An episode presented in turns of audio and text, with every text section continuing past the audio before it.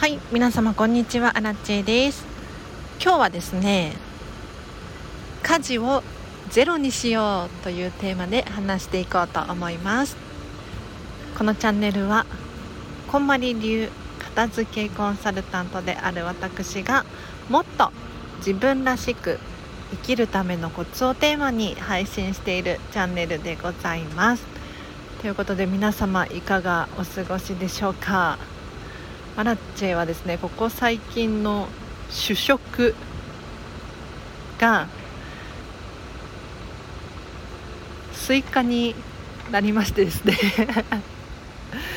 大きいスイカを買っては冷蔵庫で冷やしそれをどれくらいだろう？4分の1くらい食べちゃうのかな？ペロッと食べているんですけれど今日の本題いきましょうか。家事をゼロにしよう。という話でございます。皆様家事をゼロにすると聞いてどんなことを想像しますか？というのもつい最近ですねこんまり仲間との交流会を開催したんです。でそこでこんまり仲間同士で聞いてみたい質問がいくつかあったんですけれどその中のうちの一つにですね家事と仕事の割合はどれくらいでしょうかという質問がございまして一体みんなどんなもんなのかななんていうふうに聞いていたところいろんな人がいたんですよ。例えば家事ばっかりやってる気がするっていう人もいらっしゃれば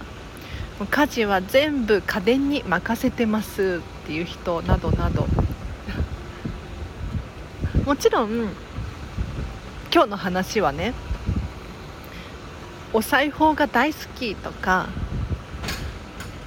パン作りが趣味なのっていう人には当てはまらないですよ。そうではなくっていやいや家事をやっているようであれば家事をどれだけ手放すことができるかっていうのを考えた方が気持ちが楽になるよねっていう話でございます。ちなみに私アラチはですね。家事。ゼロを目指したいけれどさすがにゼロは無理で。ね、洗濯物回したりとか畳んだりとかお料理もできるだけしたくないので本当に最近はスイカ切って食べたりとかあとはご飯に納豆にサバ缶。卵焼き作るくらいだったらするけれど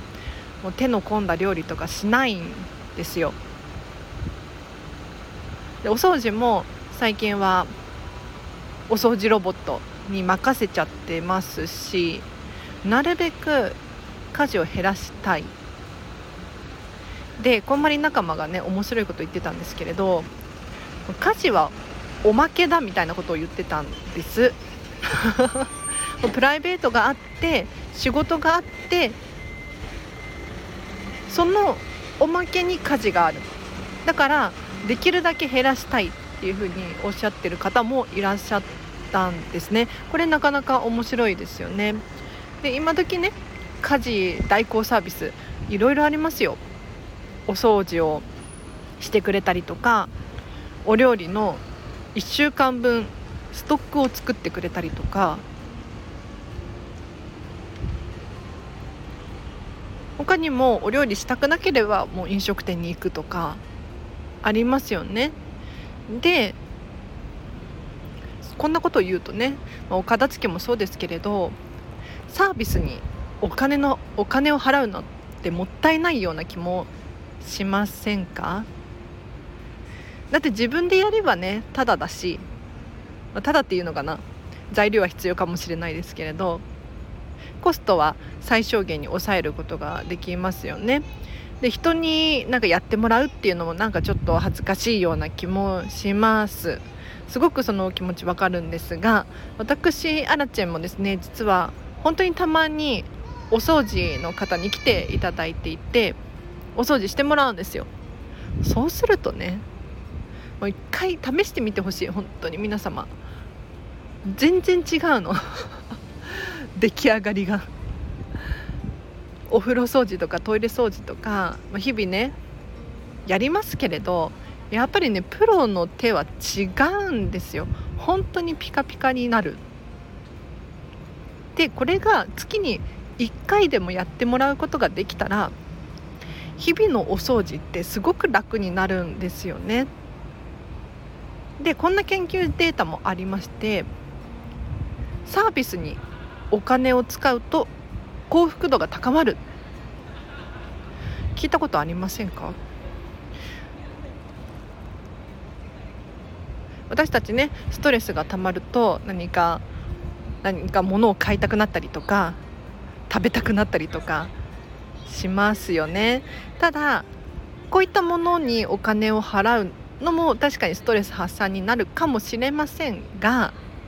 割とねその場しのぎだったりするんですよ。その一瞬は何だろう我慢してたものがこう発散できてすっきりするかもしれないんですけれどこの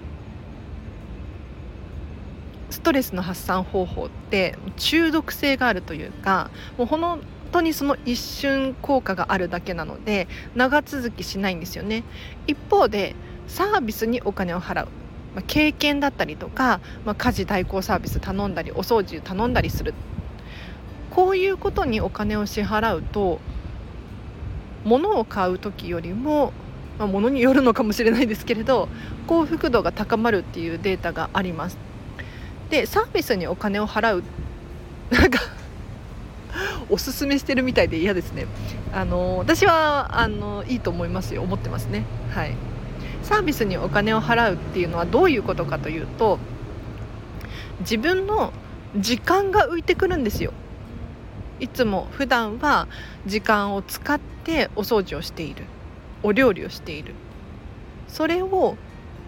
お金を払うことで解決する。で時間ってお金じゃ買えないんですよ。増やすことはできないんだけれどこういったサービスにお金を支払うと自分の時間増えますよねでさらに時間が増えるだけではなくって例えばお料理が嫌いとかお掃除が嫌いなのに日々頑張って我慢してやってるっていう人からしたらもうこんなに喜ばしいことはないわけですよ。なのでできるだけ家事を減らす工夫もちろんお金払うだけが家事を減らすのではなく例えばミニマリストになればお掃除楽ですよ。洗濯物も減ります。管理コストがぐぐっと下がる。でお料理もしないっていう風に徹底すると しないなんかね買って食べるのもいいけれどそれだとあんまりヘルシーじゃないから私はご飯は炊いたりとかしますね。あとはさつまいもを茹でるとか。卵ゆで卵を食べたりとかっていうのはそんなに面倒ではないので楽です。でスーパーにお買い物に行くっていうのも結構私からするとしんどいんですよ。あれを買ってこれを買ってって考えなきゃいけないでしょ？買いに行く前に。でうちねスーパーが近くにないっていうのも問題なんですけれど結構ね時間をかけて往復何十分かかります。他にもお買い物をしているとあこれが安いから買っとこうあれが安いから買っとこうそういえばあれがなくなりそうだった気がするとかってなんかね思考をいっぱいいっぱい使わなければならないんですよ。で余計なもの買っちゃったりとかしてね。で材料を揃えてお家に帰ってきてお料理をするっていうこの手間大変ですよね。なんだけれども私はねもう本当に最近すっごい面倒くさがり屋でコンビニでいいやと思ってコンビニでねサバ缶売ってますよ。イワシ缶も売ってる。卵も売ってますしもやしも売ってるんですよ。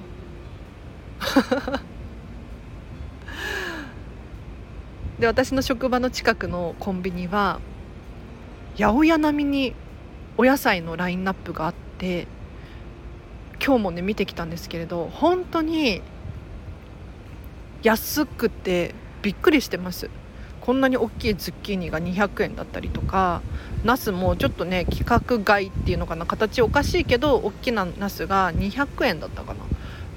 3個入って。都内でこの金額で、ね、買えるっていうのはなかなかないですからね。はい。なのでもう最近はもうコンビニだってスーパーで余計なものを買うよりコンビニで本当に欲しいものを最小限に済ますっていうのは買いに行く手間も省けるし費用もコストもぐぐっと抑えることができるので私は意外と気に入ってます。ちょっと今日もうちょっと喋ってもいいですか？私1日の食費を1000円って決めてるんですよ。大体1000円、まあ、これはね人によって高いと思うかもしれないし安いって思うかもしれないんですけれどもちろんねこの1000円を大幅にオーバーする日もありますがなるべく1000円以内って決めてるわけですよ。でこれ面白いのが1000円って本当に使い方によっていかようにもなるんです。例えばコンビニでおにぎり100円200円しますけれどこういうのも買えますよね。あとはゆで卵を買うこともできます。一方で今日コンビニでね900円の大きな桃を2個買ったんですよ。でも900円の桃を2個でも1000円以内に収まるわけなんです。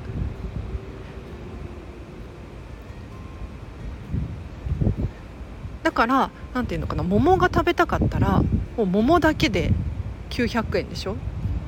一方でいっぱいご飯が食べたいんだったらおにぎりをいっぱい買う。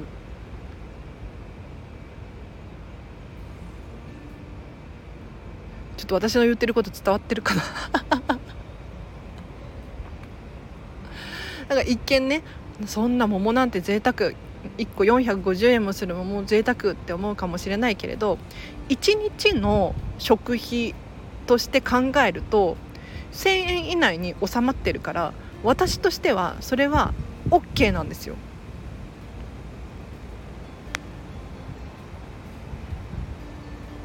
1貫100円のお寿司を10個食べても1000円だし1貫1000円のお寿司を1個食べても1000円なんですよね。